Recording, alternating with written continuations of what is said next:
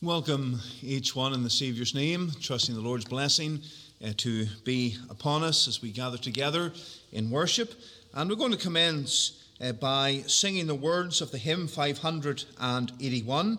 The hymn 581, stand up for Jesus, ye soldiers of the cross. Lift high his royal banner, it must not suffer loss. The hymn 581, well-known hymn, and let us stand and sing out to the Lord and praise him tonight. 581.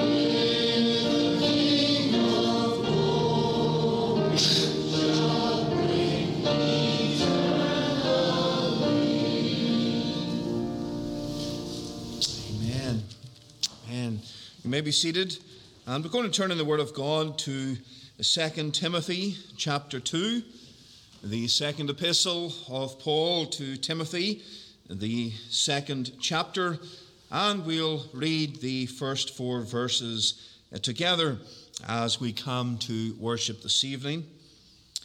The Word of God says,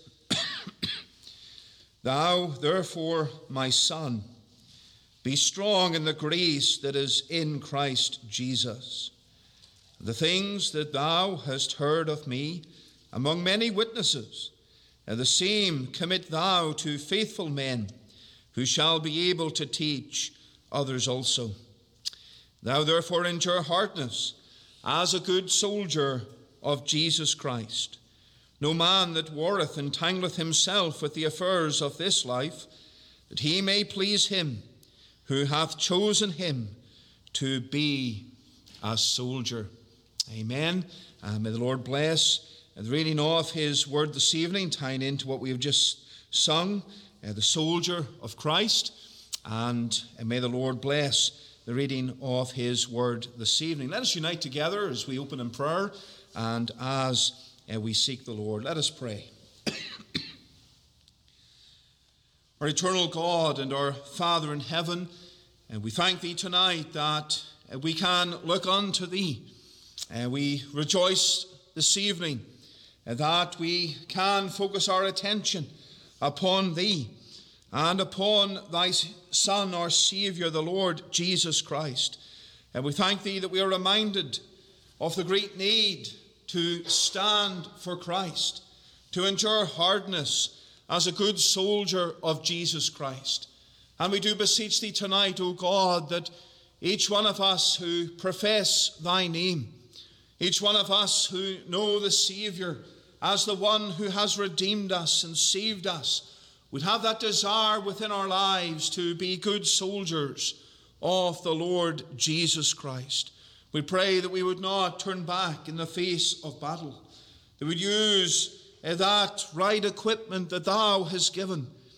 And our minds are drawn to Ephesians 6, where we see the Christian armour that is laid out by the apostle. And we thank thee, O God, that as we've been called to be good soldiers of Christ, that thou hast given us the armour that we need to stand for thee. We thank thee, Father, for the helmet of salvation, the breastplate of righteousness, the sword of the Spirit, to name just a few. And we rejoice in the sword of the Spirit tonight, that is the Word of God. We thank thee for thy word. We thank thee for the Scriptures, that revelation that is given from thee to us.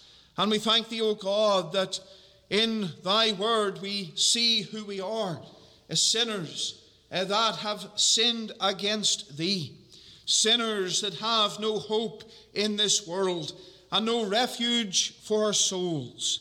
Receive in the Lord Jesus Christ. We rejoice, O God, in the sword of the Spirit that reveals to us thy so great salvation, and that reveals to us the Saviour who made possible this salvation as he went to Calvary's cross to die for the sins of his people.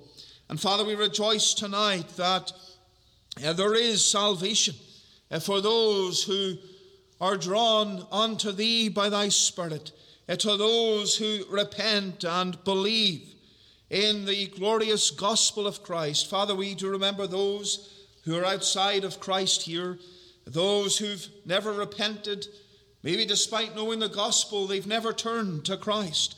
We think of family members and friends and those for whom we pray in our prayer meetings and at home in private. Father, move in their hearts, save them, redeem them.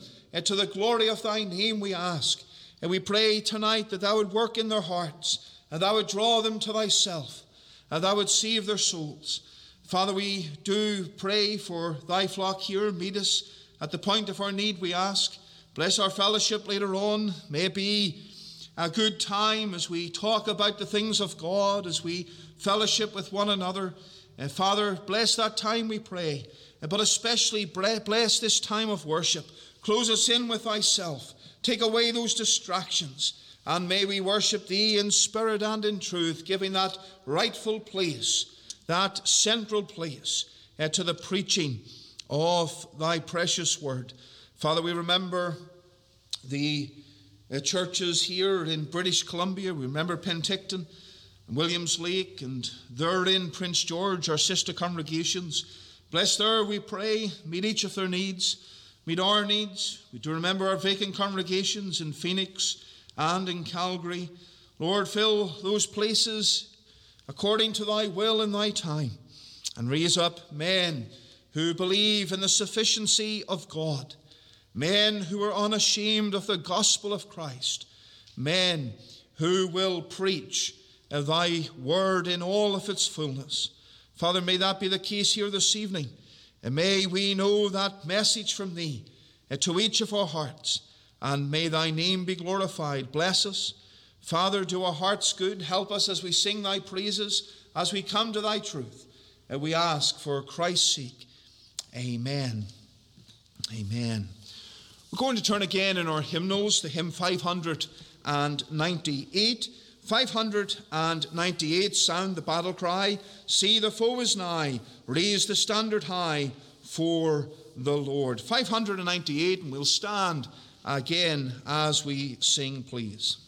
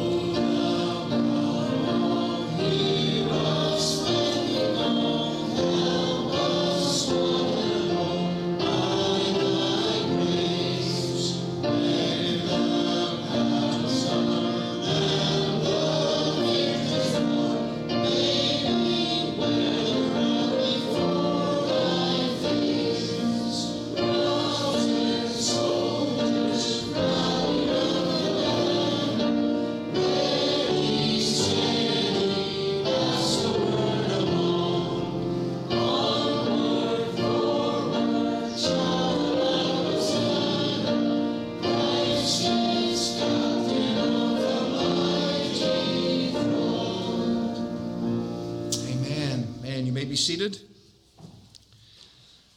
Going to turn this evening in the Word of God to Hebrews chapter 11, the 11th chapter of the book of Hebrews.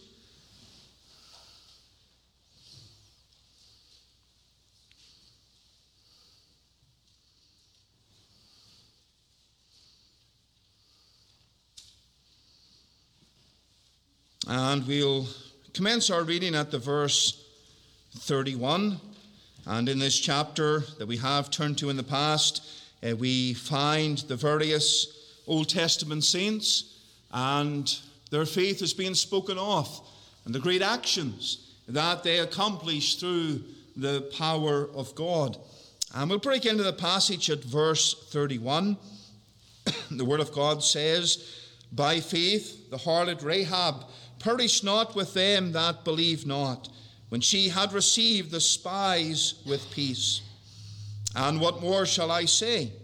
For the time would fail me to tell of Gideon, and of Barak, and of Samson, and of Jephthah, of David also, and Samuel, and of the prophets, who through faith subdued kingdoms, wrought righteousness, obtained promises, stopped the mouths of lions, quenched the violence of fire, escaped the edge of the sword, out of weakness were made strong, waxed valiant in fight, turned to flight the armies of the aliens. Women received their dead raised to life again, and others were tortured, not accepting deliverance, that they might obtain a better resurrection. And others had trial of cruel mockings and scourgings, yea, moreover of bonds and imprisonment. They were stoned, they were sawn asunder, were tempted, were slain with the sword. They wandered about in sheepskins and goatskins, being destitute, afflicted, tormented, of whom the world was not worthy. They wandered in deserts and in mountains and in dens and caves of the earth. And these all, having obtained a good report through faith, received not the promise. God having provided some better thing for us, that they without us should not be made perfect. Amen. May the Lord bless the reading tonight of his precious word. Amen. Amen. At this point in our service, can we extend again in one word to each one who have gathered in, to those who are visiting. We welcome you, and we trust you'll feel at home with us this evening. And those watching online through Sermon Audio, we welcome you as well, wherever you may be, and trust that with us here, you would enjoy the blessing of the Lord. Do remember regarding this week the various announcements. After the service this evening, we will be having our monthly time of food and fellowship, and so all are invited to remain behind downstairs and to have some time and some food with one another. Tomorrow evening we have the session and board meeting. The session meet at 6 p.m. and the board will meet at 7 p.m. So do remember those meetings. The Toronto Women's Bible Study takes place on Tuesday at 4 p.m. Pacific Time on Zoom. If you need the sign-in details, do speak to Susan and she can get them for you. On Wednesday at 7:30, there's our Bible study and prayer meeting in the prayer room and on Zoom. And if you want to attend on Zoom and don't have the details, I can add you to that list. And those details go out round about Friday morning, so do remember that. On Saturday, we have our women's breakfast at 9 a.m. and then the men's prayer meeting at 7:30 p.m. And next Lord's Day, the services are at the usual times as we have in the bulletin. And we have, after the morning service, our communion service, our time around the table of the Lord. And then our Langley Lodge care home, we have a service there at 1:45. So do remember that for those who usually go. If there are others who want to come along, well, let us know, and you're very welcome to come as well. On Saturday the 9th of December at 12 p.m. we have our Christmas lunch at Newlands Golf and Country Club for those who are 55 plus. And so we are asking if you could put your name on the list by Sunday the 3rd of December so we can know the exact numbers for the booking, and if we need to increase it in any way. We do encourage you to come and do have that time of fellowship with us. On Friday the 15th of December at 7 p.m. we have our Christmas social here, and we'll be singing, various other things. I will bring a devotional from the Word of God, and then we will have some food and refreshments downstairs. More will be said about that later on. The Trinitarian Bible Society, the calendars for next year have arrived. The newest magazine is also available, and they have their AGM taking place on Friday at 7:30 p.m. at the Reformed Congregation of North America in Chilliwack. So if you're interested in the work of the Bible Society, translating and publishing the Word of God, then do go to that meeting and find out more about the specific work that they do. There's one more announcement of a sorrowful nature regarding Pastor Mark. Some of you will know Pastor Mark. I believe that he left our congregation here around 10 years ago and served the Lord in various places before going back to Singapore. But him and his wife were members here, and his wife passed away, I believe, yesterday, this weekend. And so do remember Pastor Mark and the family circle in your prayers at this time. These are all the announcements, and they're subject to the will of God. We're going to turn in our hymnals to hymn 468.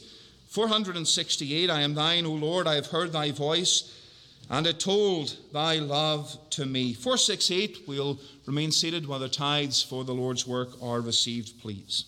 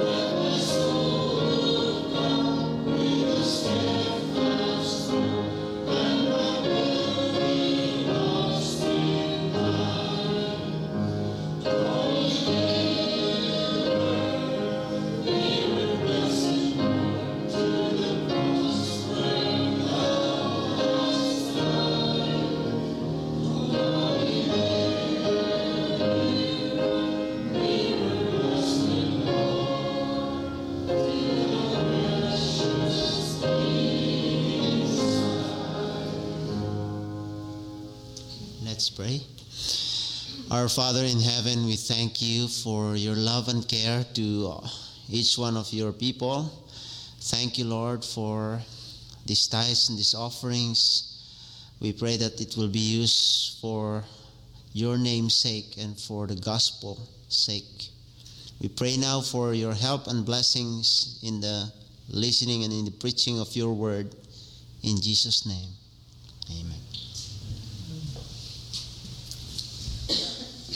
Going to change our positions. We'll stand for the final verse. There are depths of love that I cannot know. Standing to sing verse 4.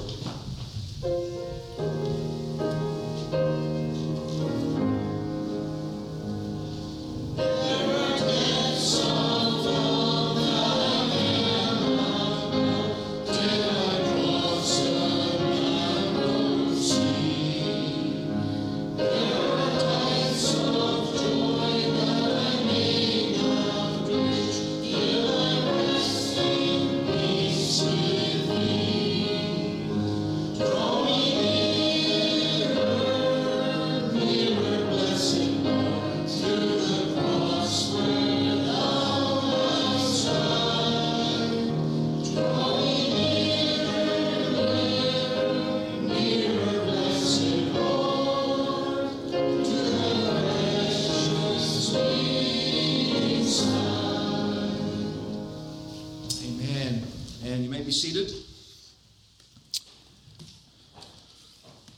We're going to turn in the Word of God this evening to John's Gospel, chapter 14. The Gospel of John and chapter 14. And then we'll also turn to 2 Timothy, chapter 2 again. And we'll read one verse here in John and we'll read two verses again in 2 Timothy. And tonight our message, as you could see in the bulletin, bounces around a few verses in the Scriptures. And normally we stick to one passage or one verse, but tonight we're taking a different style, as it were, to look at the subject that we have. And we're going to read John's Gospel, chapter 14 and the verse 15. And there the Savior simply says, "If you love me, keep my commandments. If you love me, keep my commandments." And then 2 Timothy chapter 2, the verse 3, "Thou therefore endure hardness as a good soldier of Jesus Christ. No man that warreth entangleth himself with the affairs of this life, that he may please him who hath chosen him to be a soldier.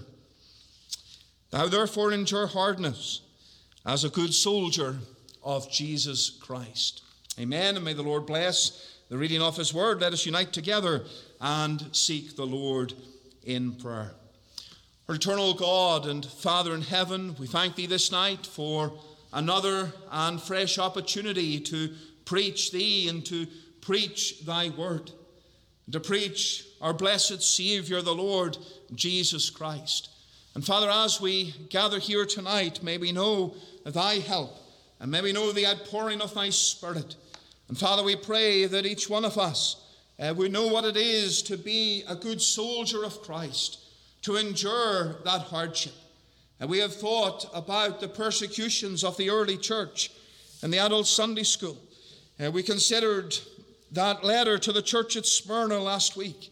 And Father, as we come now to this subject this evening and considering the topic of the Christian soldier, we pray, O God, that thou would be pleased to encourage us to endure hardship, to stand fast for the Savior, to not be ashamed.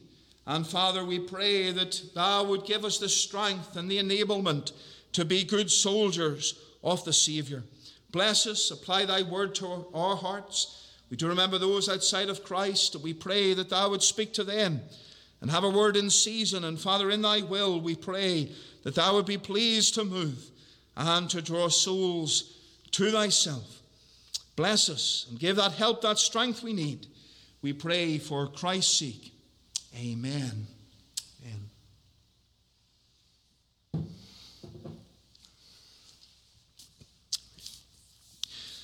The famous missionary C.T. Studd once penned a booklet that was entitled "The Chocolate Soldier," or "Heroism, the Lost Chord of Christianity."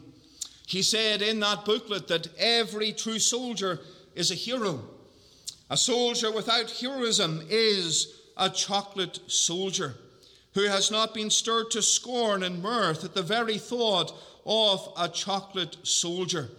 He speaks of the Christian then, and every true Christian is a soldier of Christ, braver than the bravest, scorning the soft seductions of peace and her oft-repeated warnings against hardship, disease, danger, and death, whom he counts among his bosom friends. Every true Christian is a soldier of Christ. And that is something that as the Church of Christ we need to remember and we need to understand, that we have been called, that we have been converted, that we have been redeemed into the army of Christ. And now as we consider that, the army of Christ is not an army as we would deem an army by the terms of this world. And we do not have a uniform. We do not come in carrying the weaponry of this world.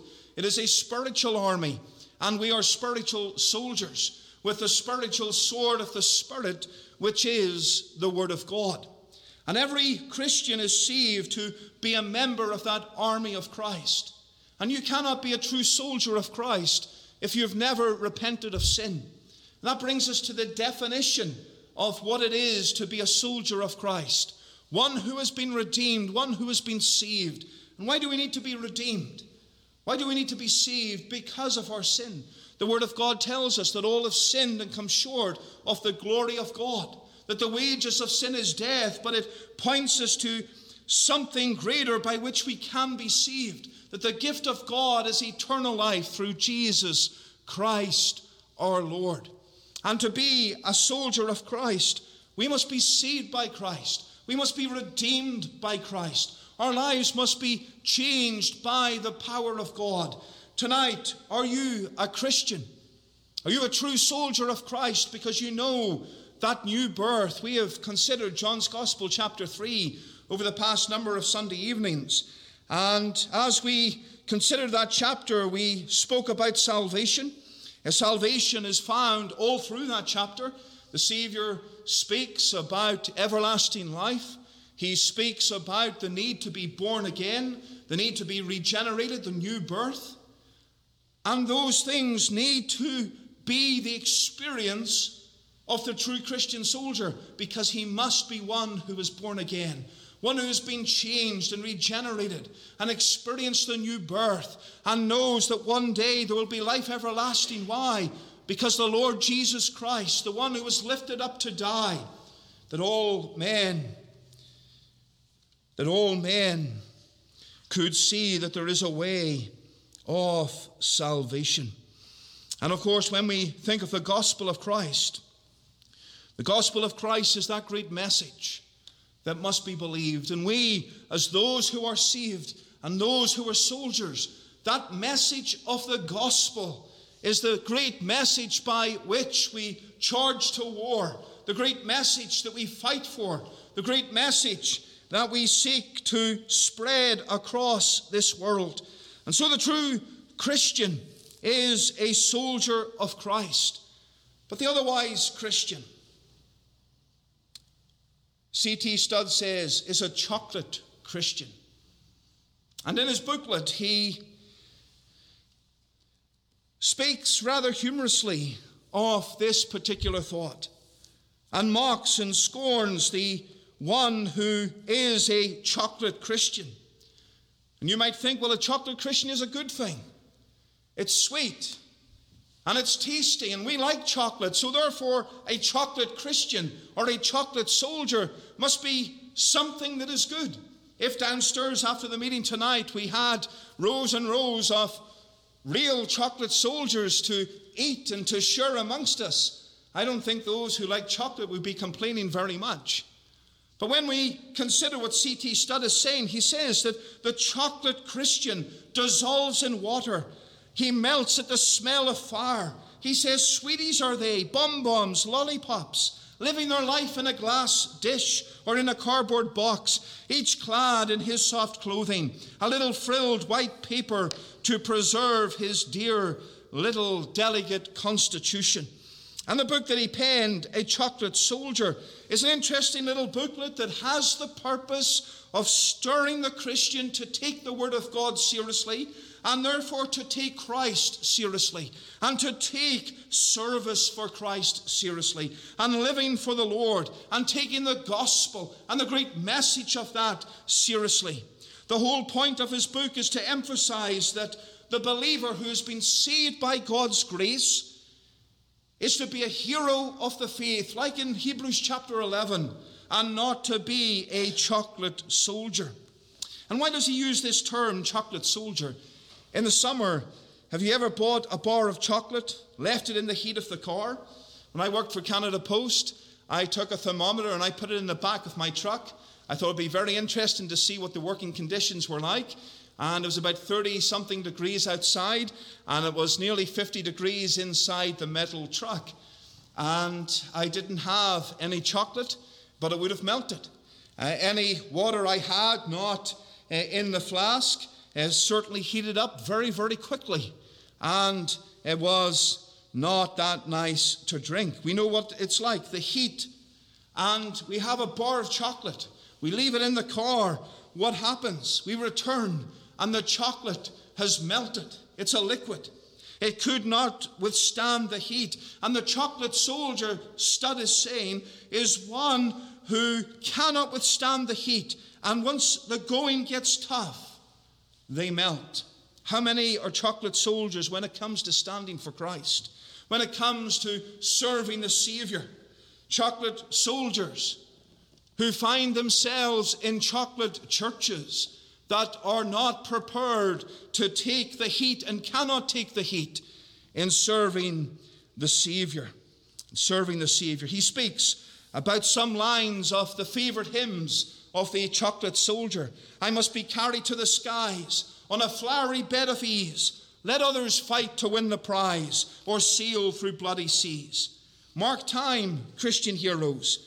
Never go to war. Stop and mind the babies playing on the floor. Wash and dress and feed them 40 times a week till they're roly-poly puddings, so to speak. Round and round the nursery, he said, let us ambulate. Sugar and spice and all that's nice must be on our slate. And so you see, he uses humor.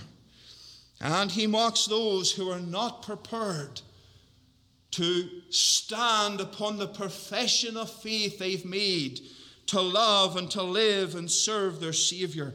He said about one white-haired lady, God never meant me to be a jellyfish. And he said that she wasn't. She wasn't. Studd declared that God never was a chocolate manufacturer, never will be. God's men are always heroes. And in Scripture, you can trace their giant foot tracks down the sands of time. We'll see that this evening. But in the verses that we've read together, we're reminded about who we are as the body of Christ, who we are as part of the army of God, soldiers and Christians who've been saved by grace, and therefore it is our duty to hold high the banner of the cross, to stand for King Jesus against the tide of sin in this world. Our conversion was our enlistment into the army of Christ, to stand for him and to fight for him. And is that your duty this evening? Do you believe that that is your duty? To stand for the Savior, to live for him, to serve him. We are not chocolate soldiers. And we ought not to be chocolate soldiers when it comes to performing our duties for the cause of Christ. And so as we commence our thoughts this evening, what is your relationship to Christ? How deep is your love for him? How desirous, dear believer, are you to serve him and glorify him in all that you do? How deep is your love for him? Maybe you're not a true soldier of Christ. Maybe you're not even a chocolate soldier. Maybe you're not even a soldier at all because you've never turned from sin and trusted the Lamb of God. Oh, that you would turn tonight. Take that step by the grace and working of Christ within your heart, that you would be a soldier for him, and a soldier that is passionate, a soldier that is zealous. You see, as the people of God, we ought to have zeal, and we ought to have passion, and we ought to have that love for our Savior and for his cause. And so tonight, as we said, we're going to jump around a few passages, looking at the negative side of the positives that we see in the Word of God. And the title this evening then is Chocolate Soldiers. Chocolate Soldiers. And firstly, I want you to see that in taking this theme from C.T. Studd, we see that the chocolate soldier forsakes his duty in esteeming Christ. The chocolate soldier forsakes his duty in esteeming Christ. The one who says they belong to Christ, but they melt facing the greatness of their responsibility to serve him and to live for him. They melt and they forsake their duty in esteeming the Savior. I want you to turn back to John's Gospel, chapter 14, and the verse 15. And there the Savior says, if ye love me, keep my commandments. If ye love me, if Christ is esteemed within your life, you'll not forsake him. You'll love him. You'll keep his commandments. And the simple expression of esteeming Christ is having a love for him. And in the Old Testament, in Deuteronomy 11, verse 13, we see, and it shall come to pass, if ye shall hearken diligently unto my commandments, which I command you this day, to love the Lord your God, and to serve him with all your heart and with all your soul. There was this command then, to love the Lord. And there can be several external signs that someone may be a Christian. They may have a symbol on their clothing. They may have a bumper sticker on their vehicle. They may unashamedly carry a Bible. I remember knocking a door one time when I was on outreach in an area of Belfast in Northern Ireland. And we were doing outreach for a gospel mission that we were doing as Bible college students. And I knocked this door, and the door opened, and this a lady had a child in her arms, and I looked beyond her because the very first thing I saw was the bookcase behind her, and some of the titles stood out. And one of the sets of books was the works of Jonathan Edwards, and there were other works and books there that I had myself and recognized and had read. And I began to talk to this lady. She didn't say very much. I said, you know, are you a Christian? I see the books behind you. And they said that they belonged to her son-in-law. And she didn't say very much about the mission or anything like that. And so I left. And later on, several years later, and I knew, well, this was a Christian home. Whoever lived there, they were a Christian. They were reading good literature, reading good sermons, and I wondered who they were. And I assisted in one of our churches during my final year in Northern Ireland, and I met this individual who said he used to live in this particular area. And he liked good literature, and it turned out that this individual who I'm now good friends with was the person who owned that home and owned those books that I had knocked that door off many, many years ago. And so the door was opened. And to me, it was very clear there's something standing out here. Even the books implied there was a Christian that lived in this particular home. There may be those who carry a Bible, those who never miss a service at their church. And there are signs and external evidences that one can be a child of God and one can be saved. But there's a great evidence, one that cannot be faked, one that cannot be used to deceive. And it is the internal evidence found within the heart. The Lord sees the heart, and the Lord sees your heart. He sees whether it is a heart that is dark with sin, a heart that loves the things of this world, a heart that desires the sin of this world, or he sees it's a heart that loves him, a heart that has been cleansed by the Savior. That internal evidence is one that we cannot fake, that we cannot engineer ourselves. And it is a clear sign within our hearts, and only the Lord sees it, that we love him. And of course, as we esteem the Savior, we love him. We love him. What does this word esteem mean then?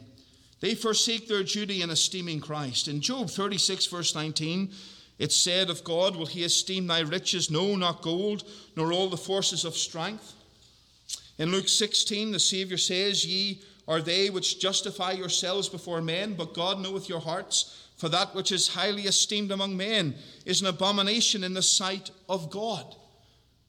And the word esteem has that implication of placing value upon something.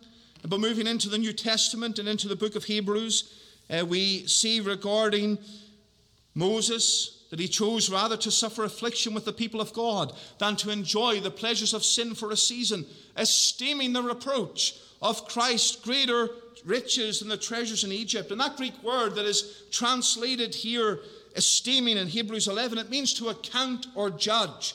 Moses accounted. He made a judgment within his heart that the reproach of Christ was greater riches than all of those real treasures found in Egypt. The English word esteem refers to a respect or admiration. And when we think of the chocolate soldier, they forsake their duty in esteeming Christ. Christ is not valued. He's not judged the way he ought to be. He's not respected or admired or loved, as we see in John 14, the way that he ought to be. The true soldier of Christ will always have a thankfulness and love and esteeming their blessed Savior. The chocolate soldier, what does he have? It's a light esteem. It can be easily scratched away. It's not something that is lasting and something that is sure.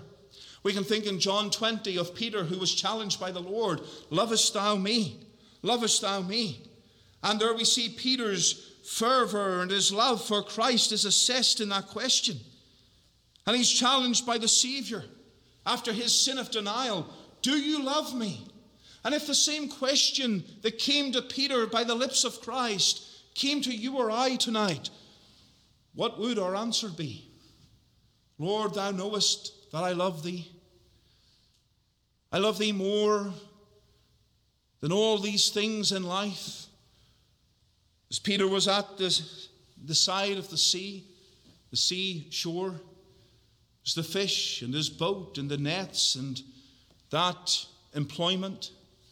Did he love Christ more than those things? And do you love Christ more than the things of this world? Do you love Christ above all else? The chocolate soldier forsakes the Savior. He forsakes his duty in esteeming Christ. He forsakes his duty in loving Christ. We have there those in the church at Ephesus, they loved the Savior. They served the Savior.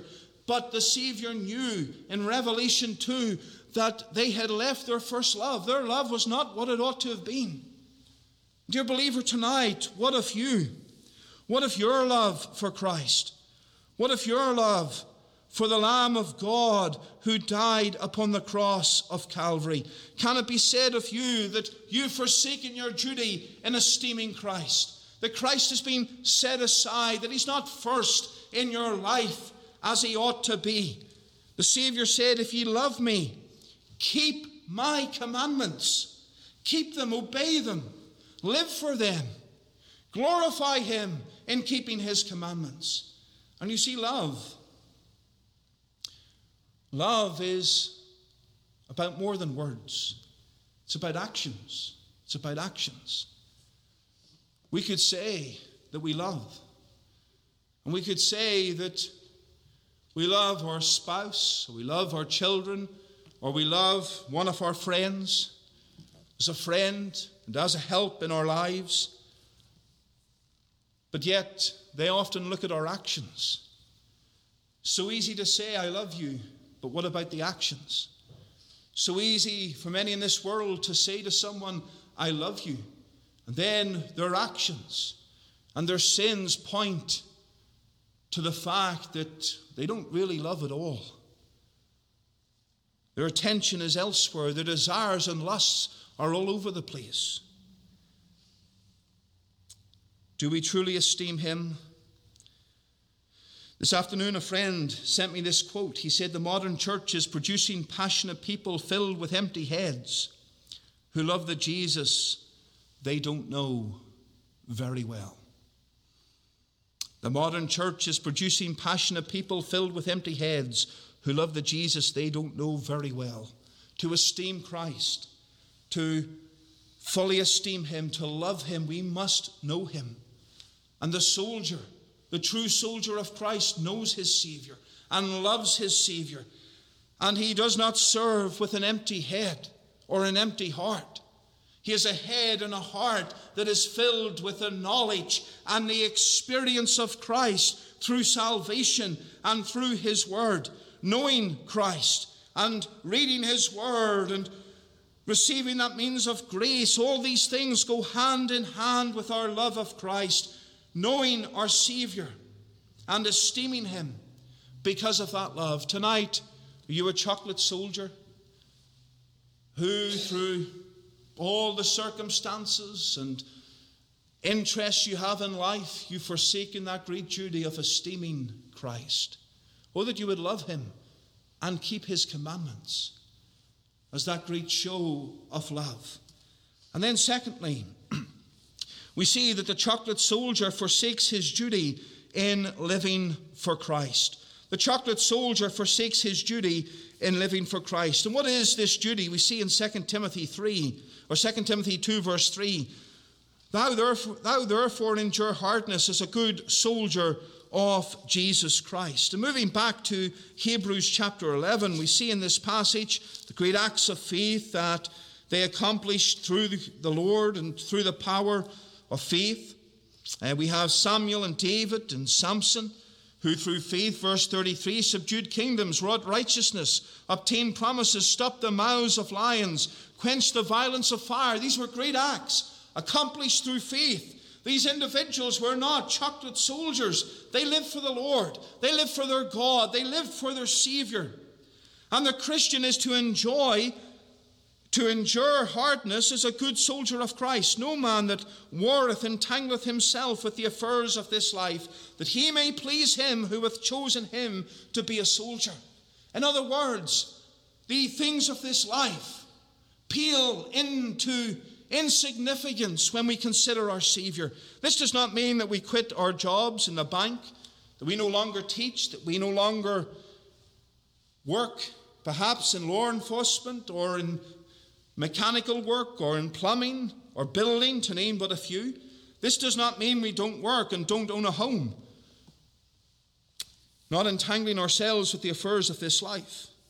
It means, 2 Timothy 2 verse 3, it means, or verse 4, it means we don't let the affairs of this world, and specifically those non-essential matters in life, entertainment and all of these things, interfere with our duty as a good soldier of Christ. We have a duty to live for him.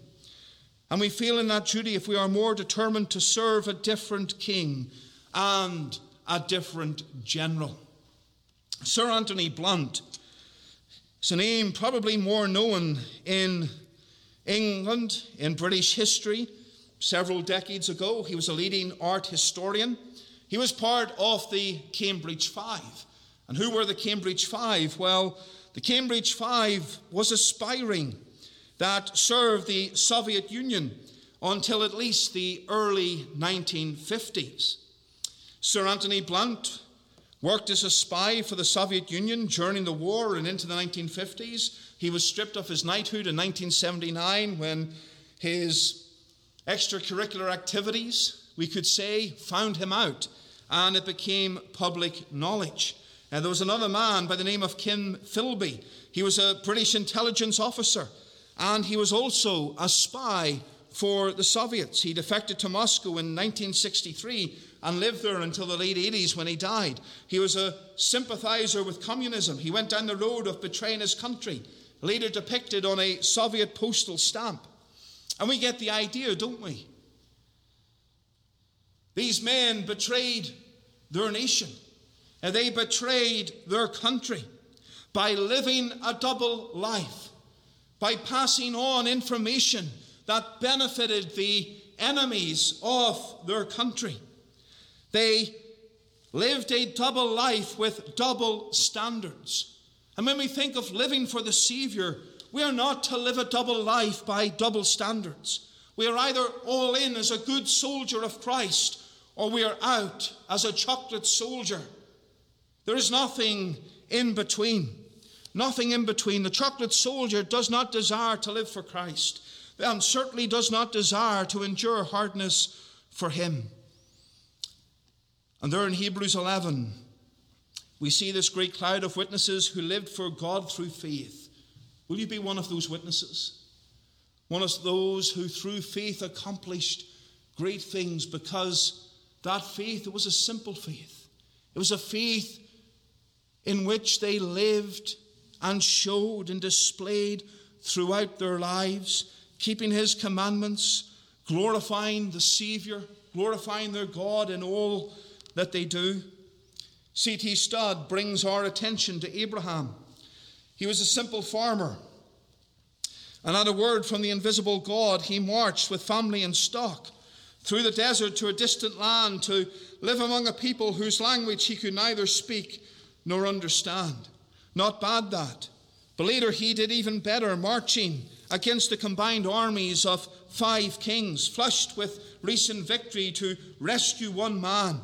His army, 318 odd fellows, armed like a circus crowd. And he won. And Studd said he always wins who sides with God. What was his secret? C.T. Studd asks. He said he was the friend of God. He lived his life for God. He knew the Lord. He lived in faith. You see, the real soldier of Christ has a duty of living for him. Are you living for him? Are you keeping his commandments? Are you walking in his ways? Are you living for him because he's your Savior and he's your King and he's your Master? Or are you a chocolate soldier who forsakes your duty in living for Christ? Thirdly, I want you to see that the chocolate soldier forsakes his duty in serving Christ. Forsakes his duty in serving Christ. Again, the soldier is to endure hardship as a good soldier of Jesus Christ. There is to be a diligent service for the Master, the one who called him, the one who saved him. Are you serving the Savior? Are you dedicated to his cause, to praying for his work, to supporting his work, to speaking to others about their need of salvation, of seeking to be a good soldier for Christ? Daniel, Studd said, was another hero Of course he was. And he spoke about desiring to watch him as he walks with firm step and radiant face were to the lion's den, stopping but once. God shut the mouths of the lions against Daniel, but opened them wide against those who had opened their mouths against his servant. A man is known by his works, and the works of Daniel were his three friends who, rather than bow down to men or gold, braved the fiery furnace. He spoke of chocolate Demas. And Paul says about Demas, who had forsaken him. Demas, who left the apostle. And Studd refers to him as chocolate Demas. Someone who didn't stick with the apostle, someone who gave up. He spoke of Mark, who left Paul and Barnabas and went back to Jerusalem. There in Acts chapter 13, he said that he re-enlisted in God's army and became a useful soldier again, but he had joined the chocolate brigade. He had turned aside and left them behind. And when we think of the great examples in Scripture, we think of Mark, we think of Demas. Daniel is to be our example. Daniel who stood firm. Daniel who was not ashamed. Daniel who served the Lord. When the command came to say, do not pray to anyone but the king, what did he do? He bowed the knee and he prayed, as he did aforetime, the Word of God tells us. This wasn't something he did just to annoy the king or to show that he had rights. This was something he diligently did each day. He prayed as he had aforetime, as he had done over the years. He continued to do. He stood firm in serving his Lord and his Savior. He was not a chocolate soldier. Not a chocolate soldier. Oh, we are to serve the Lord diligently. We're to put his work first. We're to serve him with all the strength and the grace that he gives us. Because the chocolate soldier forsakes their duty in serving Christ. Oh, that we would not forsake our duty. And then fourthly and finally, the chocolate soldier forsakes his duty in standing for Christ. The chocolate soldier forsakes his duty in standing for Christ. He's to endure hardship as a good soldier of Christ. I should say that these are not C.T. Studd's points. These are my points. As I was thinking upon the theme of a chocolate soldier, I was thinking of this sermon and prepared the points and a lot of what is to be said. And then I read his booklet to see what he said. I remembered that he had once penned a booklet on that particular theme. And so the chocolate soldier forsakes his duty in standing for Christ.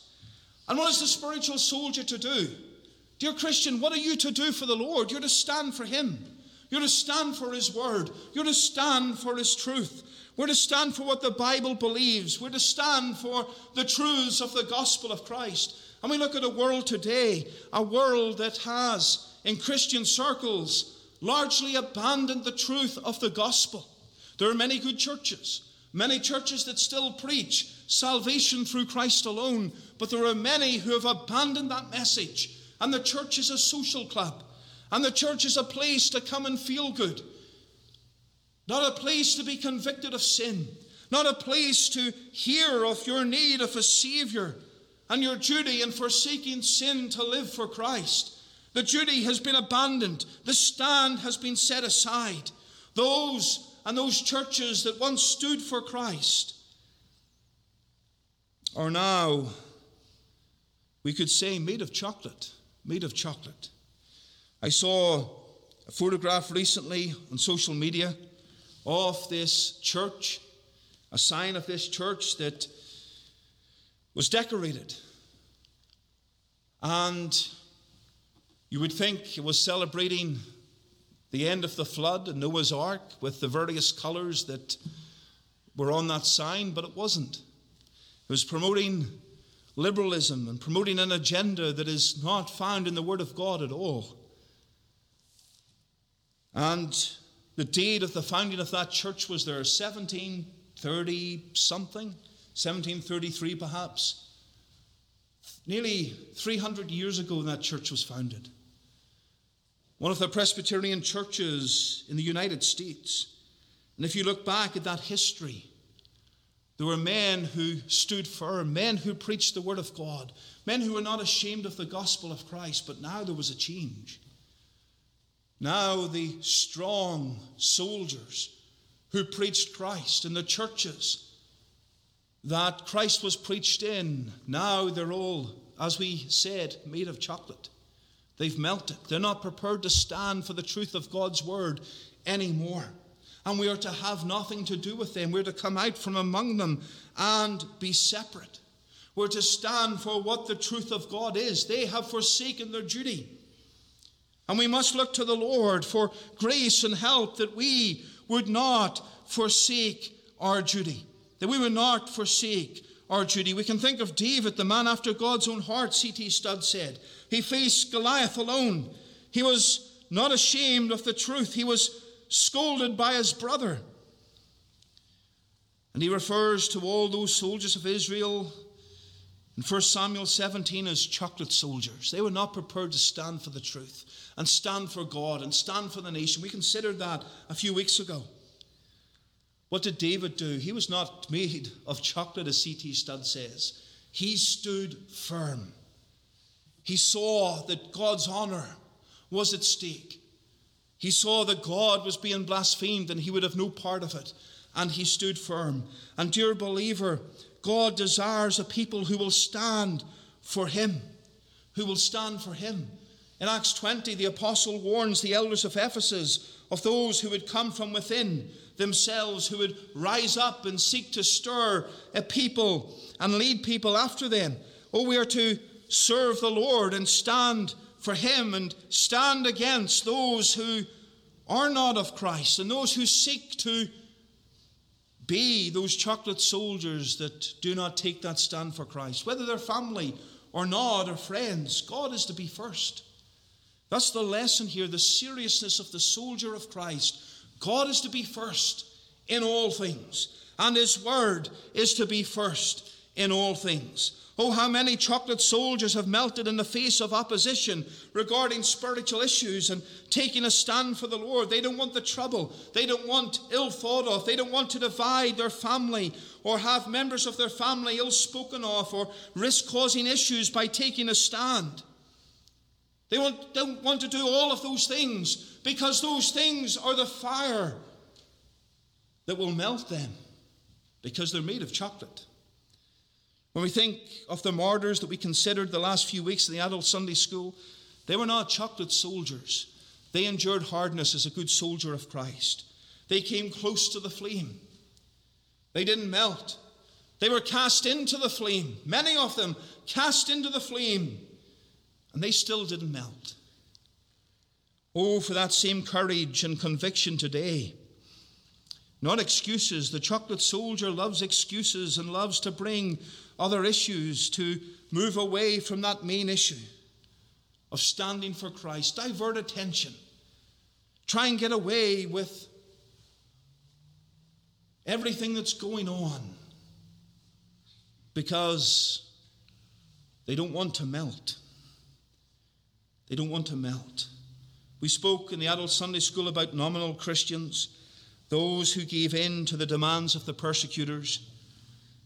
And nominal, what does that mean? They name the name of Christ, but they don't have the conviction of Christ or conviction from Christ. They name Christ. They're part of Christ's church, so they say, but deep down, they're made of chocolate. Deep down, they're not prepared, like others were, to stand for the Lord. Oh, the chocolate soldier forsakes their duty in esteeming Christ, in living for Christ, in serving Christ, in standing for Christ. Let us examine ourselves. Are we made of chocolate? Are we made of chocolate? The fear of man and the fear of this world can change our spiritual constitution to chocolate. May we seek the Lord and seek his grace that would not happen, that we would stand firm for him, that we would not be ashamed of his gospel and his word and his law.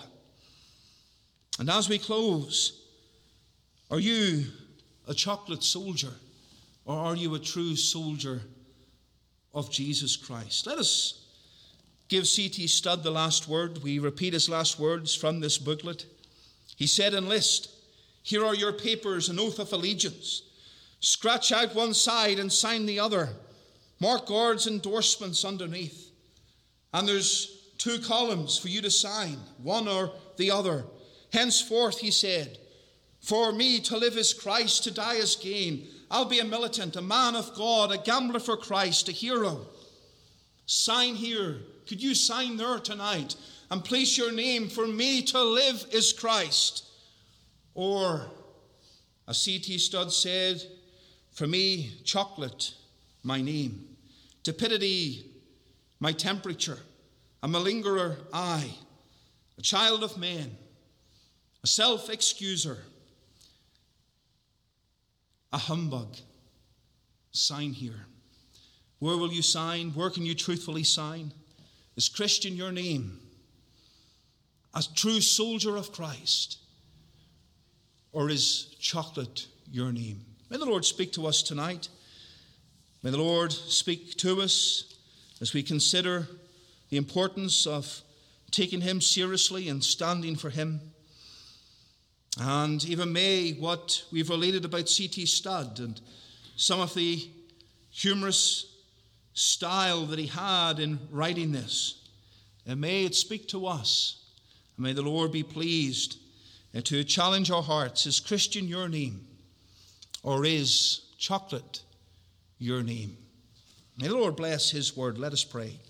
Our eternal God and Father in heaven, we thank thee for thy goodness and grace toward us. We thank thee, we can look to thee. We thank thee for this word that reminds us to be a good soldier of Christ, to love thee and keep thy commandments, to walk in thy ways. We think of those great saints of old, and we pray, O God, that we would be encouraged and challenged to follow them, to live for their Christ, to know and experience in our lives these great things that they accomplished for the cause of Christ. And Father, we pray that our spiritual constitution would be grounded upon the Savior, that it would not be chocolate, as C.T. Studd so famously wrote. But may we not melt in the face of opposition. May we not melt when seeking to witness for thee. Give us strength. Keep us close to thee and close to our Savior. And Father, glorify thy name through our lives, we pray. We do remember the time of fellowship and food after. Bless it to us. We give thee thanks for the food that has been prepared. And bless it to us. Bless our fellowship. May we glorify thee in partaking of these things. And part us with thy blessing. May the love of God our Father, the grace of our Lord Jesus Christ, and the fellowship of God the Holy Spirit be with us all. Amen.